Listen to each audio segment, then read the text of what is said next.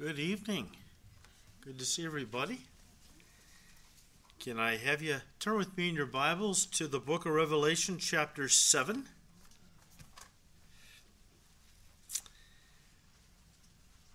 In our study in the book of Revelation, we have moved into the bulk of the book, the uh, judgments that are recorded in chapters 6 through 19, also known as the seal, trumpet, and bowl judgments.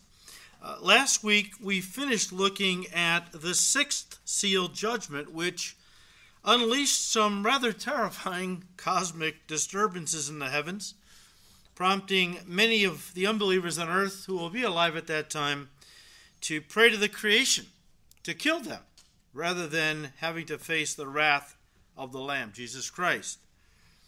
The narrative then flows into chapter 7, which begins with the words, after these things. It's uh, the same phrase that was used by John to begin chapter 4. It's the Greek phrase metatauta. Metatauta. Um, this is an important phrase in the book of Revelation.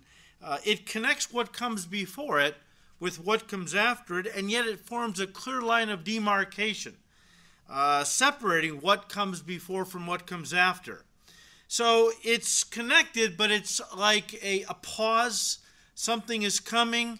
Uh, it's connected to what was just said, but you know we have to take a pause for a second and take it in, and that's important because the uh, sixth seal is finished in, at the end of chapter six, and now between the sixth seal and the opening of the seventh seal, chapter eight, verse one, there is a pause, and uh, I don't know. I think we need a pause at this point, uh, you know, to kind of catch our breath, so to speak, as we pause to take in and think upon what we have seen so far up to this point, seen through the eyes of John, of course. He's watching it all unfold and writing it down for us.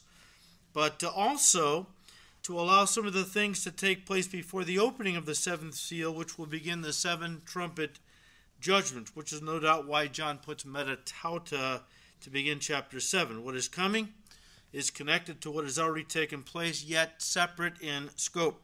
So, verse 1 after these things, I saw four angels standing at the four corners of the earth, holding the four winds of the earth, that the wind should not blow on the earth, on the sea, or on any tree. The four corners of the earth, and of course, skeptics at this point shout, Aha! I knew it!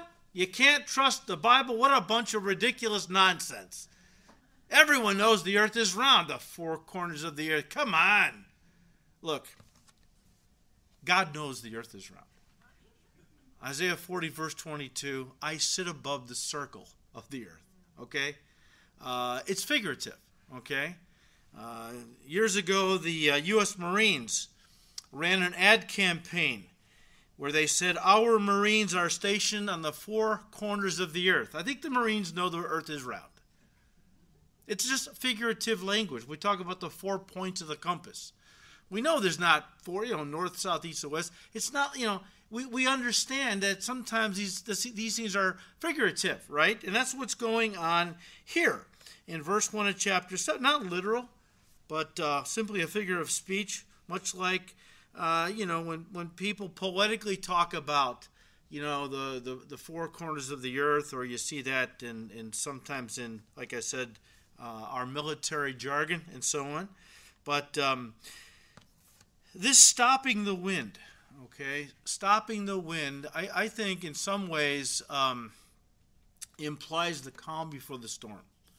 See, we're pausing as we finish the sixth seal before we open, or John, uh, Jesus opens the, uh, the the seventh seal. There's a pause. We have to take it in. We have to stop and think about what we have just seen and uh, something big is coming now. There's a there's a, a change taking place. Remember when John uh, opened Revelation chapter four with the same phrase metatauta, right? Well, chapters two and three dealt with the church age, all right. Uh, chapter four began a whole different uh, uh, thing. Okay, the church was now raptured up into heaven, and we were now moving into the uh, the last major section of the book. Jesus divided the book into three main sections in chapter 1, verse 19, by saying to John, Write the things which you have seen. That would have been the vision of chapter 1 of Jesus Christ. Write the things which are. Well, John lived in the church age. And so, chapters 2 and 3, Jesus dictates seven letters to seven churches that encompass all of the church age, all of church history. And then chapter 4, metatauta, after these things, what? After what things? After the church age is done, uh, something new is going to begin. So the metatauta marks the end of something, the beginning of something else. In this context, the end of the sixth seal in preparation for the for the opening of the seventh seal, which unleashes the seven uh, trumpet judgments. All right. So, um, but but the calm before the storm. I don't know. I've never actually been uh, in a tornado or had a tornado come through our neighborhood, uh, and it, maybe I got some wrong information, but I, I hear from people who have uh, seen tornadoes and things come through their neighborhoods that right before the thing hits, it's kind of an eerie calmness, and then then it comes on the scene, you know. And uh, I kind of think that uh, this is kind of the idea here. There's just a kind of a calm before the storm kind of an attitude going on here. You see, God controls all of nature.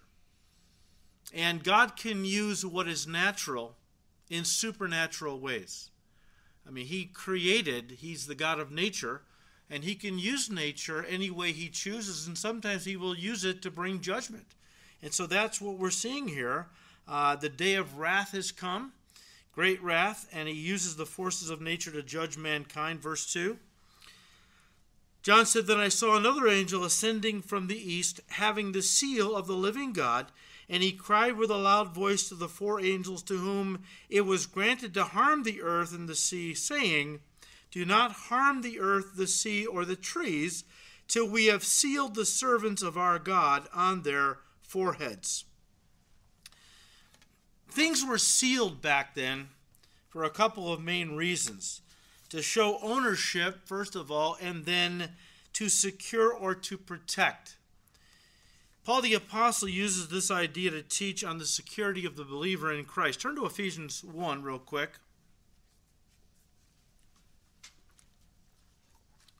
This idea of sealing something is an important concept, not just in Revelation here, but even when it comes to our uh, salvation being sealed in Christ and so on. Ephesians chapter 1, starting with verse 13.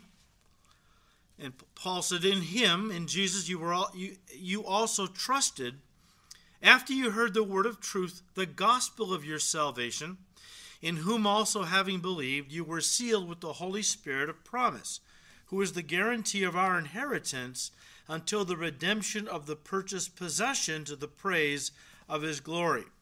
Paul is telling us that as soon as a person believes in the gospel and receives Jesus as their Savior, at that very instant, guys, they are saved and they are sealed with the Holy Spirit.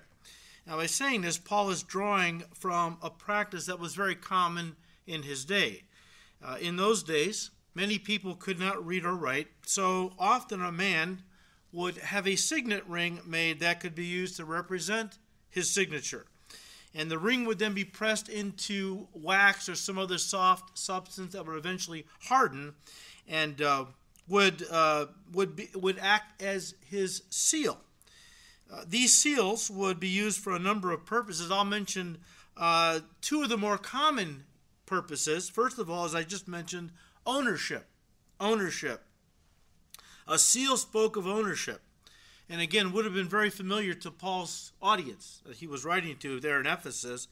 You see, often uh, a merchant from Ephesus would uh, would sail across the Aegean to Europe, to Greece, or some other place where they would buy merchandise, and they would pay for it, and then the uh, the seller would take whatever the substance was, and, and he he or she would would drip it onto some kind of a document or onto the actual uh, purchased item, and then he would the buyer would stick his signet ring into this substance, which would then harden.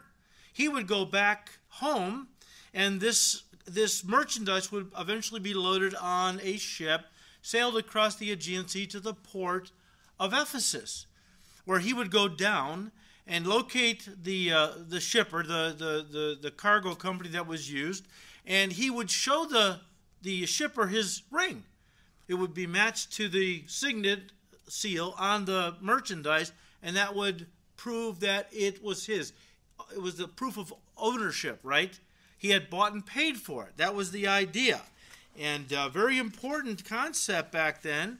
And uh, but it did speak of ownership. Now, Paul is using this in a spiritual sense about our salvation.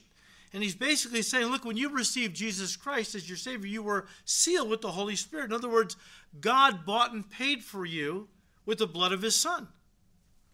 He sealed you with the Holy Spirit, then declaring his ownership of you, that it was a, a finished transaction, a done deal, right? Uh, in 1 Corinthians 16, you have to turn there, verses 19 and 20, Paul said, Or do you not know that your body is the temple of the Holy Spirit who is in you? whom you have from God, you are not your own. You don't belong to yourself anymore, all right? You for you were bought at a price. Therefore glorify God in your body and in your spirit which now belong to him. And that's the idea that we were bought, we were redeemed with the precious blood of Christ, but when we were redeemed, we became the property of the living God, his servants. And, and, and like uh, a, a person back then will go down to the agora uh, to buy a slave to do work in his farm or whatever, uh, he would pay the price of redemption, and that slave would become his property. And he would use the slave sometimes just for the harvest, and then take the slave back down to the agora, the marketplace, where the slave was resold. Sometimes uh, a wealthy a person would buy a slave, and at the end of the whatever period of time he needed uh, to use the slave for, he was a magnanimous person, and he would uh, let the slave go free. So the purchase, he would pay for the redemption of this slave and then set the slave free. That's essentially what Jesus Christ did. He, he purchased us with his own blood and set us free. We're no longer the slaves of sin, Satan, and so on, right? So what do we do? we turn right around and say, But we want to voluntarily become your slave. He set us free. That was called being a bond slave. Whenever a man had to sell himself into slavery to work off a debt, and they would often do this, couldn't pay the money, but he would then put himself under the uh, uh, under the uh, uh authority of, of another human being who would be his master. After the terms of the agreement was done, where he had worked off his debt, the master would let him go, would set him free. Uh, his debt had been paid. But sometimes, if a master was such a good man and took such good care of his slaves, and, and sometimes family was involved, and this guy provided good housing and good meals and was a kind man. Uh, this was the greatest. Uh, this was the greatest uh, program back then to have longevity in some kind of a career. You know, but it's slavery. Slavery is always wrong. It's evil. Well, it's not always evil if you and God made provision if you wanted to voluntarily place yourself into slavery to another person, you could do that. And what would happen is you would tell your master, Look, I don't want to be set free. I want to be your slave for the rest of my life. You're a good man. You take good care of me and my family. And so what would happen then is the uh, the owner would take you the slave to the uh, to the front door of his house and put his uh, ear up against the the door post and take an awl and drive it through his ear into the doorpost of the house symbolically pinning him to that house for the rest of it didn't leave him there. He took took the awl. But the symbolism was he has been now pinned to that house for the rest of his life that in servitude and they would then take a gold ring and put it in the man's ear. Now, that would be a testimony to everyone who saw you that you had been a free man, but you served a man that was such an incredible master that you wanted to be, become his vol, uh, a voluntary slave to him for the rest of your life. It was called being a bond slave. And, and, that's what Jesus Christ did. He set us free from the slavery that we were into sin and Satan and we turned right around and said, Lord, we want to become your voluntary slaves the rest of our life. Uh, the apostles loved that idea, so they all opened their epistles with, uh, you know, James, a, a bondslave of Christ, Jude, a bondservant of Christ, all the way through, because they were picking up on that idea. And so ownership was the first thing a seal represented. Uh, secondly, it spoke of, of security or protection. Remember how that when Jesus was crucified and his body was placed in the tomb, and the chief priests were worried that one of his disciples were going to come and steal the body and say he had risen from the dead. So they asked Pilate to seal the tomb. And Pilate said, Look, you have some guards, you go and seal it. And so they did. And the idea was that they would put something like a rope or a cord across the stone that had been rolled over the mouth of the uh, tomb, and it would be sealed on both sides. You couldn't move the stone unless you broke the seal that, that held this cord to either side of the tomb, right? Well, if it was a Roman seal, you didn't dare break that seal because it was placed there under the authority of Caesar, and to break it was under the pain of death. You were you'd forfeit your life, right? Nobody but Caesar or someone greater than Caesar could break that seal. And so Paul is picking up on that also and saying, look, God has sealed you in Christ with the Holy Spirit the moment you put your faith in Jesus, you are absolutely secure.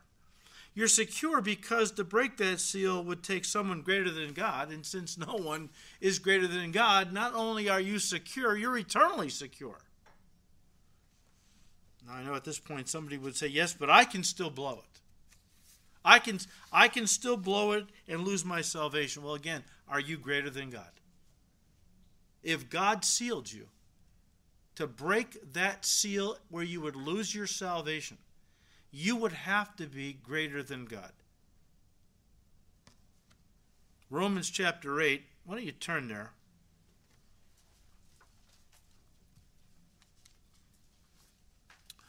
But Romans 8 is one of the greatest chapters in all the New Testament to prove the absolute eternal security of the believer in Christ. It starts out with no condemnation once we're saved, we have passed from death to life. We shall never come into judgment, right? It starts with no condemnation, salvation, and ends with no separation. In other words, once you're saved, you'll never be separated from God and wind up spending eternity in hell, right? Now, Paul ends this incredible chapter with these words, starting with verse 38.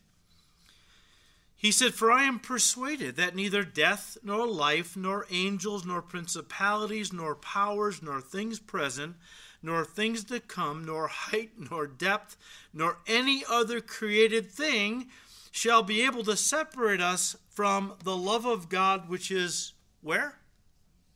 In Christ Jesus our Lord. That's Paul's way of saying you're saved. When he talks about a person being in Christ, he's referring to a saved person. So the idea here is salvation. And I'm, I'm looking at what he said, and I'm, I'm thinking that Paul's trying to, to think of every possible scenario he can think of, which, where somebody might chime up and say, Oh, but what about this? Or what about that? And so Paul runs through this whole litany of things uh, that, you know, he said, Nothing. Nothing would, can ever separate you. Once you're saved, nothing can ever separate you from God who loves you and has sealed you in Christ. Oh, but I can. People say, you know, I, I, can still blow it. Are you a created thing? Because if you're a created thing, then not even you can separate yourself from the love of God which is in Christ Jesus our Lord. But you know what? If you're really saved, there's no way you want to be separated. Okay? I'm talking hypothetically. If you're really saved, there's no way you want to be outside Christ again because you know in Christ is safety, security, eternal life, like, like Noah and his family in the ark, right? Outside of Christ is judgment and death and, and so on. Just like outside the ark, if Noah and his family had gotten out of the ark, they would have perished immediately. The ark is a type of Christ. We've talked about that. I don't have time to get into it tonight, but the ark of Noah is a type of Christ. And who sealed Noah and his family in the ark? God did. You read that account? God sealed them in the ark. The question is could Noah and his family have gotten out if they had wanted to? I don't think so. Think they would ever want to? No. You say, well, didn't they feel trapped in there? No. Do you feel trapped in Christ? No, I think that Noah and his family felt secure. In the ark, there was safety, there was life. Outside was death. I feel safe in Christ. I don't want to get outside. I don't feel trapped. I mean, I wanted to, to be in Christ. I accepted Jesus of my own free will. There's no reason now. I know being in Christ is safety from coming judgment. Being out of Christ means the wrath of God is still abiding on me. And, you know, but um, back to Ephesians for a minute. Verse 1, excuse me, chapter 1, verse 13. Since we're just talking about this, a little detour, which I'm famous for. But again, Ephesians 1, verse 13, in him you also trusted, after you heard the word of truth, the gospel of your salvation, in whom also, having believed, you believed in Jesus and were sealed with the Holy Spirit of promise, who, listen, is the guarantee of our inheritance until the redemption of the purchased possession to the praise of his glory. You know the word guarantee is there? It's the Greek word arrabon, and it could be translated in one of two ways uh, earnest money or engagement ring. It's used in both contexts, okay? When you go out looking for a house, we'll say, and you find one you really love, and you what do you do? You put a down payment on that house. That's called earnest money. You're in earnest. You're not playing games. You got you want that house. And the money is there to kind of hold it for you while you go secure a loan to buy it outright, take full possession. Or an engagement ring when a guy really falls for a gal and she loves him and uh, he talks about wanting to marry her. How does she know he's serious? He gives her an engagement ring. It's a down payment, in a sense, to sh- tell her, look, I'm not fooling around. I'm serious about this relationship. I want to go all the way to marriage. I want to marry you. And, and Paul is picking up on this and saying, look, when we gave our heart to Christ, we're not fully redeemed yet. We're still in these bodies of death. We're not in heaven, of course, right? Uh, but God has promised us someday, and we've been studying that in John chapter 14, how Jesus made a promise to his guys the night before he went to the cross, basically saying, Look, I'm going away, but I'm going to come back someday to get you, to bring you to where I am, right? That we would never be separated again from one another. That was a promise. When, when we got saved, God made us that promise. That, look, I'm in earnest about you guys. No, I haven't taken you to heaven. The marriage hasn't been consummated, but I, I want to give you a down payment, an engagement ring. What is that? The Holy Spirit, who lives inside of us and is proof that God is serious about what He has bought and paid for, that He is going to take full possession uh, of us someday. That, that's the beauty of this, okay? Um, let me just say this since we're talking about this, are you in Christ this evening? Are you in Christ this evening? If you are, then you are secure there forever. You, you, you know, if you're in Christ tonight, God has sealed you in Christ with the Holy Spirit. You are secure eternally.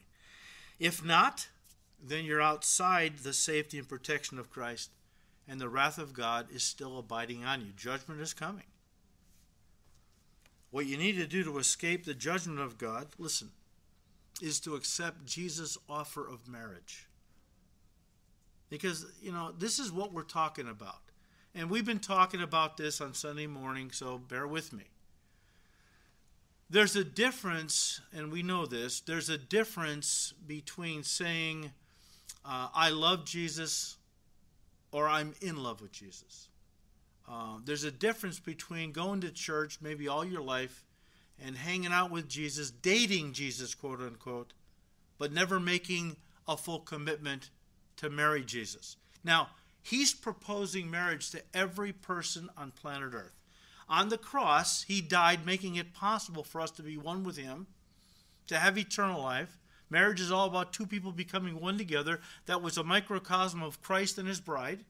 The Bible is very clear about that. But to be saved, it can't just be head knowledge. It's you know the head knowledge is important. That's where the gospel enters our uh, through our ears and things, and we process the truth of the gospel, how Jesus, God came down, became a man, died for our sins on the cross, three days later rose from the dead.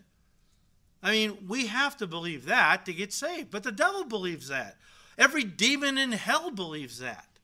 They're not saved. Why? Because they haven't made a commitment to Christ. They rebelled against the Lord, right? I mean, I went to church all my young life as a Roman Catholic. I got married in the Catholic Church. I had all the head knowledge. I, as I've said, I believe everything about Jesus. Uh, I believed everything about Jesus then I believe now. Well, it wasn't a new re- revelation of information. So why was I am I saved now when I wasn't before? Because now I've made the commitment. That's what saving faith really is. It's not head knowledge, it's where you bring it into your heart and say, Lord, I don't want to date you. I want to marry you. You've proposed marriage to me.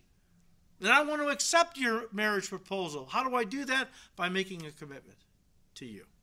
We make a commitment to Christ. That's when we go from, you know, uh, acquaintances of Jesus to his bride. Very important, right?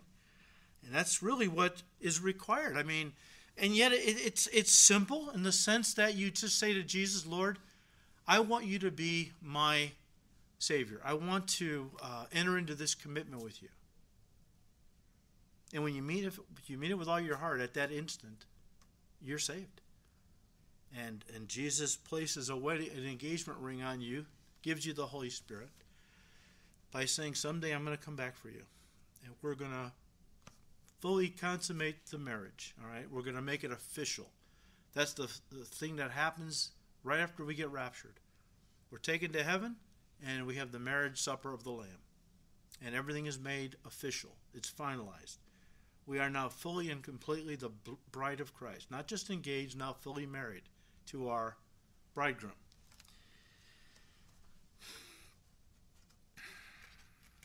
I, I love the imagery because as Paul is talking about, you know, this seal that was very uh, well known in his day, and how that a person would go to a foreign country maybe, pay for some merchandise, have it shipped back to the port uh, of of his city, and he would go down and he would. Uh, the, of course, it was sealed, so all the way through the voyage, uh, that cargo, that merchandise belonged to him. It was uh, officially his. He had bought and paid for it. And it would, when it would finally come into the port uh, of, of where his city was, he'd go down and he would show the signet ring and he would take possession.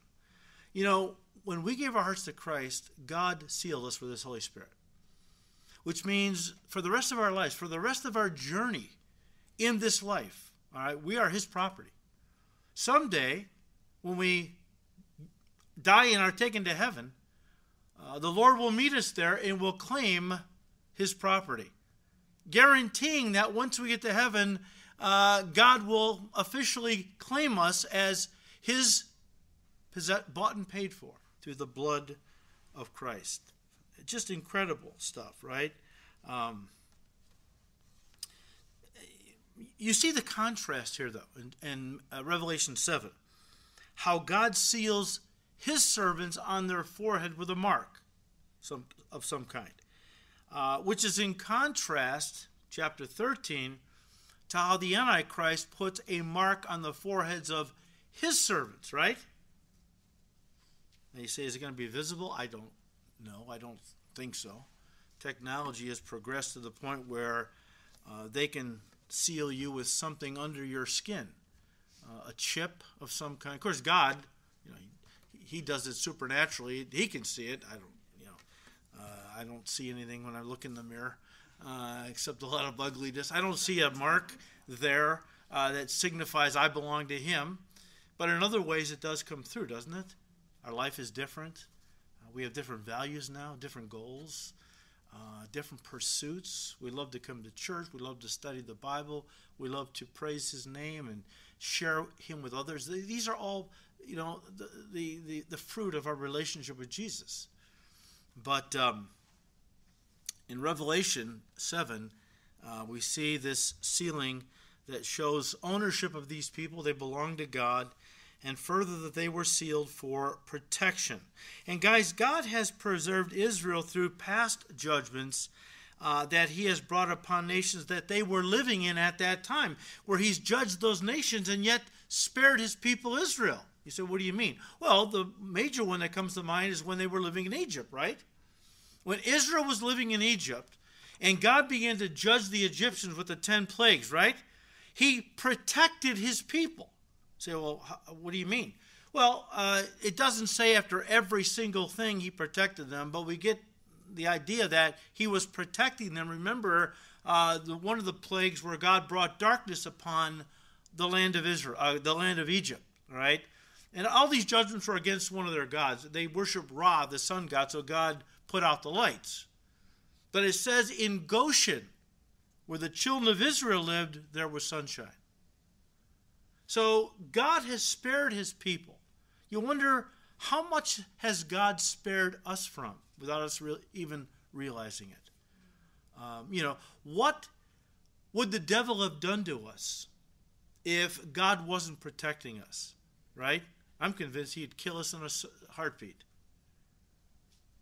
We don't even realize what God is protecting. You, you, you misplace your keys, right? You're upset. You're saying some stuff we're not going to repeat. Hopefully not, but you know. And it, it delays you five minutes or so. You finally find the keys. You're upset, furious. You don't know if God didn't cause you to lose five minutes to keep you from the accident that might have taken your life. I mean, we don't know. We get to heaven. I, I guess He'll make it all known to us. But we belong to Him, and He is protecting us in this fallen world all around us. Um, but listen, the sealing of God's servants in Revelation 7, verses 2 and 3, reminds us of what God said to the prophet Ezekiel in chapter 9 of his book. Why don't you turn there? Ezekiel 9.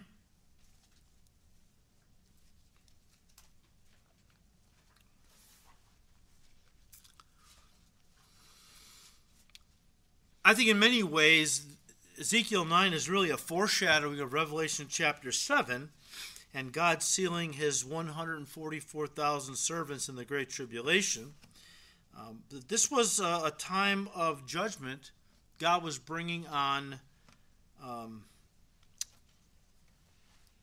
the nation, but protecting his true believers. A lot of apostasy in Israel at this time, a lot of uh, sin idolatry, and so on. But there, were, there was a faithful remnant, as there always is. Uh, whenever God judges a nation, there are always those who, who love him. And so here we see him protecting them. Ezekiel 9, starting with verse 3. Now the glory of the God of Israel had gone up from the cherub, the angel, where it had been, to the threshold of the temple. And he called to the man clothed with linen who had the writer's inkhorn at his side. This would be an angel. And the Lord said to him, Go through the midst of the city, through the midst of Jerusalem, and put a mark on the foreheads of the men who sigh and cry over all the abominations that are done within it. This is just a way of saying, mark the foreheads of those who truly love me, who are not taking part in all this wickedness. They're, they're weeping, they're sighing, they're devastated with what's going on. These are the hearts of my true servants. Mark them, mark their foreheads. Verse 5 To the others he said in my hearing, Go after him through the city and kill. Do not let your eyes spare, nor have any pity. Utterly slay old and young men, maidens and little children and women. Uh, but do not come near anyone on whom is the mark and begin at my sanctuary. Interesting. Where does judgment begin? At the house of God. Why? Because we know better. Before God judges the culture, he judges his church. And when I say he judges his church, I'm talking about how that the church has become infested with tares, infested with false prophets and teachers and false doctrine uh, Jesus and the other apostles told us this would happen and would increase the closer we got to his return, right? And I think even now God is judging his church. Uh, you see so many celebrity pastors, quote unquote, who are falling, who are being exposed for who they are, who are being taken out of ministry. I think in some ways God is purifying his church. Maybe for what's coming, that we might be used as a, as a more purified church and being used by God to touch people before the rapture. Then, of course, as we're going to talk about tonight, others will take over. But God is saying to, and I, I think this is a foreshadowing of the day in which we're living. How that God said, look, there's a lot of wickedness in this city, Jerusalem. And I have to judge it. I'm sure God gave them ample time to repent. In fact, you know, we read about how God said, look, I sent you prophet after prophet, having them get up early and go and weep and cry out to you to, to repent, but you wouldn't listen. So after many, many years of them not listening to what God was pleading with them to do, which was to repent. Now his judgment's going to fall, but even now he says to the angel, Mark every person in this city who knows me and loves me, who weeps over the abominations going on around them, and then kill everybody else. Wow. We talked about Noah. I was going to save that for now, but we already talked about Noah, how God sealed Noah and his family in the ark to protect them from the first worldwide judgment, which was Noah's flood. Uh, there's another world, worldwide judgment coming. We're studying it right now, the uh, tribulation period. But uh, when God sealed Noah and his family in the ark, they became a type of the 144,000 he seals from judgment during the tribulation period. Now, the question is who are these 144,000? Well, many different groups have claimed to be the 144,000. For example, Jehovah's Witnesses uh, in the beginning claimed that they were the 144,000. And the idea was they were when they first started out, they preached that uh, God had revealed to them that they were the 144,000, and when their group reached that magic number, boom, they'd be taken to heaven, and that they would live with God forever in heaven. Well, what happened was the group kept growing. And once it grew past 144,000, they had to get a new revelation. Oh, God just spoke to us again. Only the first 144,000 actually live in heaven. But everybody else that gets, comes into our group after that is going to live on the earth in a paradise condition. So that's the new revelation they got uh, after they exceeded that number. Uh, I don't know if you realize this, but historical Mormonism uh, claimed that, that, they were the 144,000. Ellen G. White and the Seventh day Adventists claim to be the 144,000. Uh, Garner Ted Armstrong and his Worldwide Church of God claim, or had claimed, I don't know if they've changed this, but claimed at one point to be 144,000. Most biblical scholars, most Bible scholars either regard the 144,000 as the church or as or as converted Jews who get saved during the tribulation period, a group we would call the tribulation saints. Okay? It's not a small issue. It's not a small issue. If these 144,000 are symbol- symbolic of the church, it means the church is definitely going into the Great Tribulation. And that's a theological problem for us who are pre trib, right? Uh, so it's important that we understand who these people are. And of course, those that believe the church goes into the Great Tribulation also believe that God's going to seal uh, those Christians because, you know, as we have studied, uh, he won't he won't punish the righteous with the wicked. Um, you know, we as members of Jesus Christ Church have not been appointed to wrath. And so they have a way of saying, look, the church is going into the tribulation, but we're going to be sealed. We're not going to suffer like unbelievers around us are suffering judgment because we're, we're saved, okay? Um, before I tell you who I think they are, let me just say this to you God couldn't have made it any clearer, okay? So why is there so much confusion as to who these 144,000 are? You want to know why? because man brings his preconceived or his um, uh, his uh, theological agenda or beliefs, his baggage into the Bible instead of letting the Bible dictate what he or she should believe. The reason that so many in the church hold to the to the, to belief that these 144,000 represent the church is because uh, mainline denominations for years, centuries, uh, have been typically, classically, post trib. They believe that the rapture will happen at the end of the tribulation period. So they got to find scriptures that put the church in the tribulation period. But again, I really don't understand the confusion. I think the Holy Spirit makes it crystal clear who these people are. Read verse 4.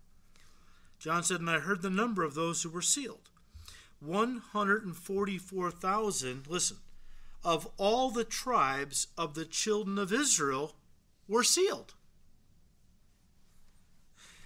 You know, it's amazing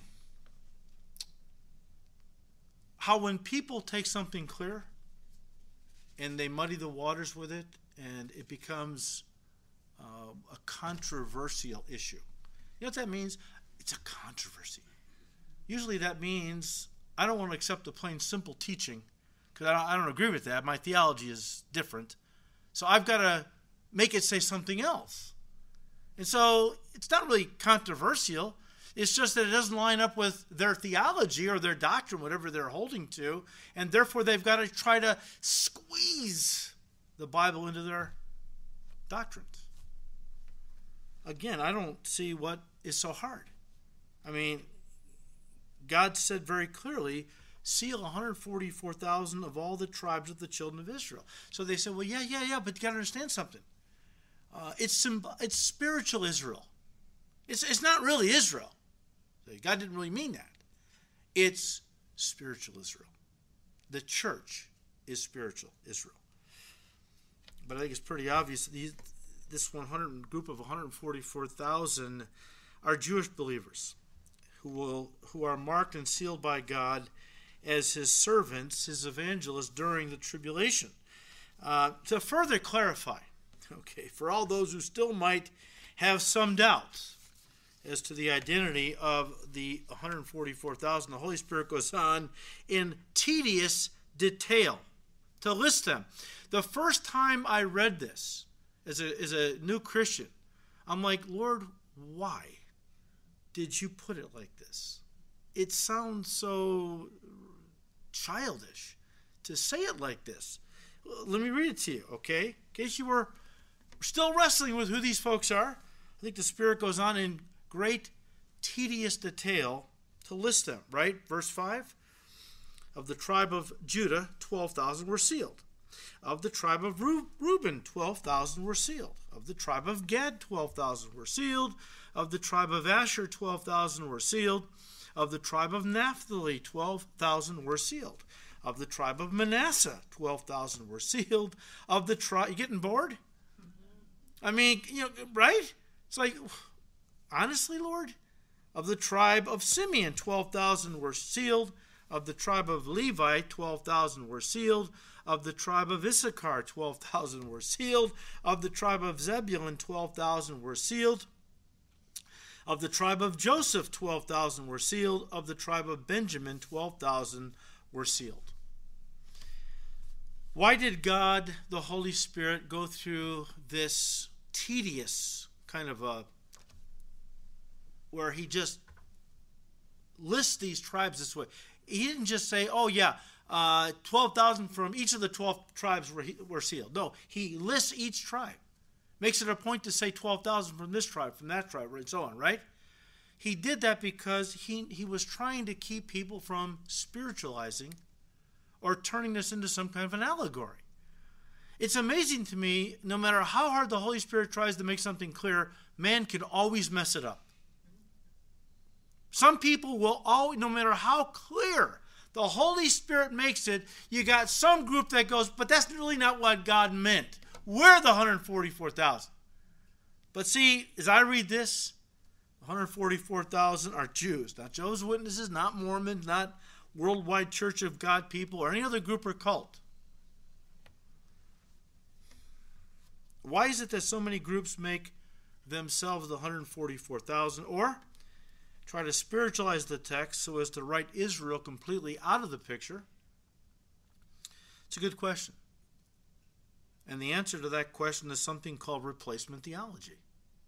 Replacement theology. Replacement theology teaches that the church has replaced Israel because the Jews rejected Jesus as their Messiah. And of course, this means that all of God's promises uh, were uh, to Israel were forfeited and have now passed to the church. And Israel is now completely out of the picture they teach. God is done with Israel, and the church has completely replaced Israel in the plan of God for the world. This, again, is known as replacement theology. It also goes by the labels Reconstructionism and Kingdom Now. The idea is that, this idea, I should say, is by no means new. By no means new. I think one pastor gives a good overview of church history to help us understand some important points. I'll just read it to you. I think it's important that you uh, just hear this and have a working knowledge of what we're talking about, okay? Uh, this pastor said, and I quote, following Constantine's conversion, Constantine was a Roman emperor who uh, supposedly had a conversion experience and became a Christian. I'm, I, personally don't think he was saved, uh, but, but he thought he was, and a lot of folks think Constantine really became a Christian. So, following Constantine's conversion in 8312, Christianity became the official religion of the Roman Empire. At this point, Christian teachers, thinkers, and theologians said, uh oh, we've been teaching the kingdoms of this world are going to fall, but now we've got a Christian in power in the person of Constantine. Up until this point, all the church leaders, teachers, they all taught that the kingdoms of this world were all corrupt because they were all ruled by man who was a fallen, corrupt creature. So they always taught that the kingdoms of this world were corrupt, that God was going to judge them, and so on. But now Constantine, the Roman emperor, is a Christian. Uh oh, we can't really say that the Roman Empire is corrupt and that its leader is corrupt. That's not going to sit well.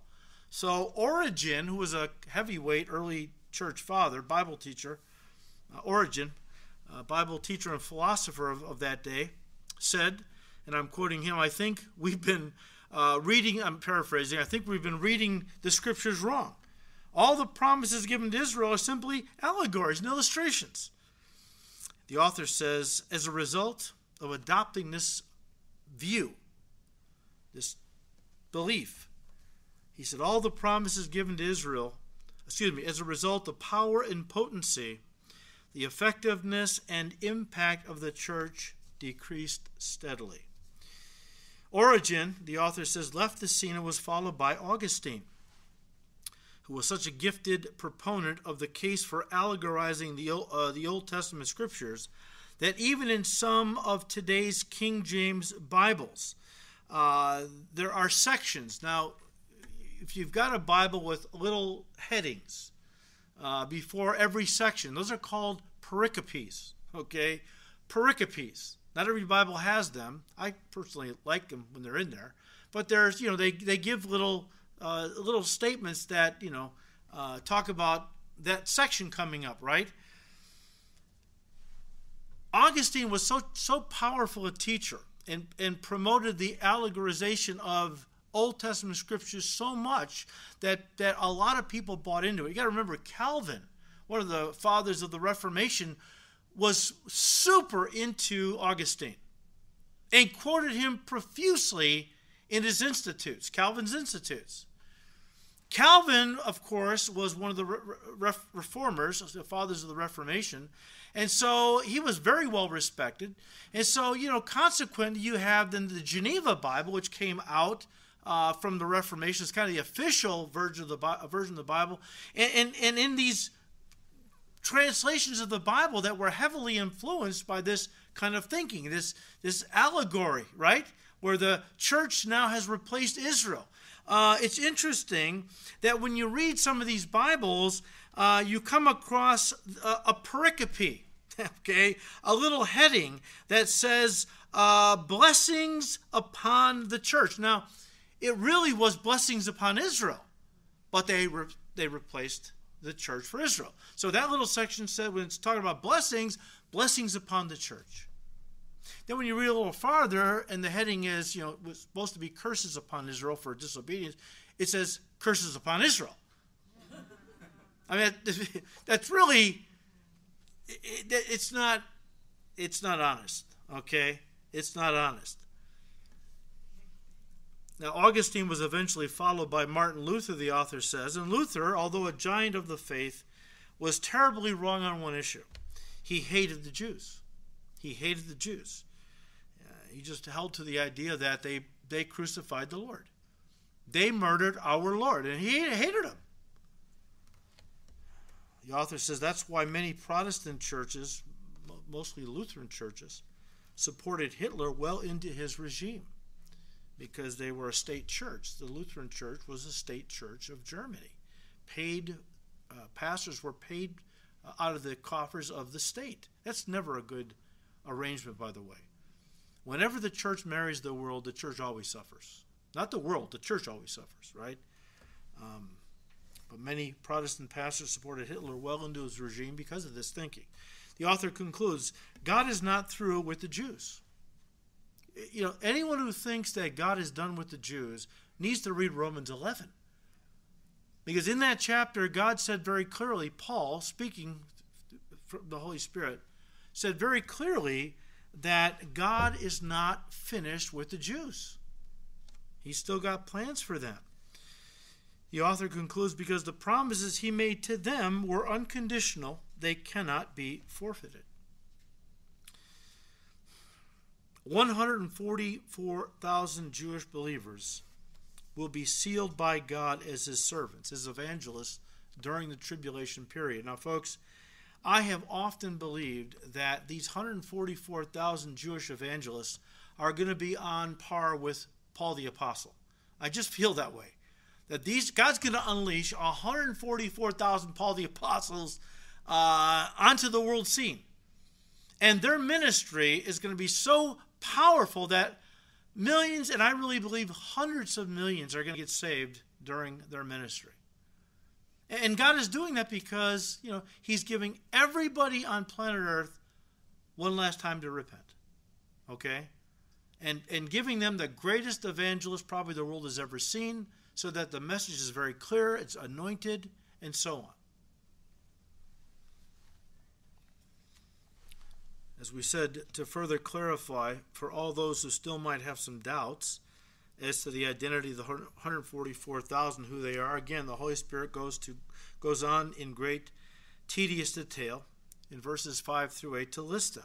Again, 12,000 from this tribe, 12,000 from this tribe. Notice uh, that Jews from all 12 tribes are sealed. This idea of the 10 lost tribes is a myth. Okay? It's a myth. Where does that come from? Maybe you've heard that. That there, there, there's, there's the 10 lost tribes of Israel. Well, they're not lost. God knows where they are. But this comes from how when Solomon gave the kingdom over to his son Rehoboam, Rehoboam wasn't that sharp. He wasn't that wise. Young guy, cocky. And uh, Solomon's older advisors came to, uh, to Rehoboam and said, Look, your dad heavily taxed the people to build all of his projects and things. You know what? If you give the people some tax relief, they'll follow you all their life. If you don't, they're going to rebel. He said, well, hang on, let me go and talk to some more people. So he went and talked to his buddies, young guys, right? all coconut heads, all of them. So the young guy said, No, no, no, no. You know, these old guys, what do they know, right?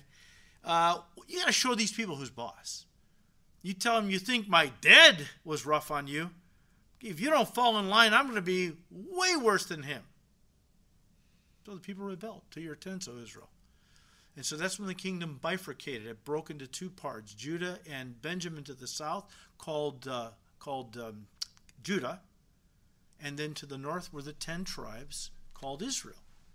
When Assyria came back in 722 BC and conquered the northern kingdom, the Assyrians had a way of doing things where they took all the people, most all the people, they left a few handicapped and elderly in the land, but they took all the people basically and sprinkled them throughout the Assyrian Empire.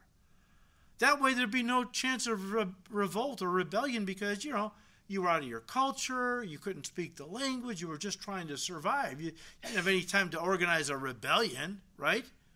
And that's how they did it. It was pretty effective. Cruel, but very effective.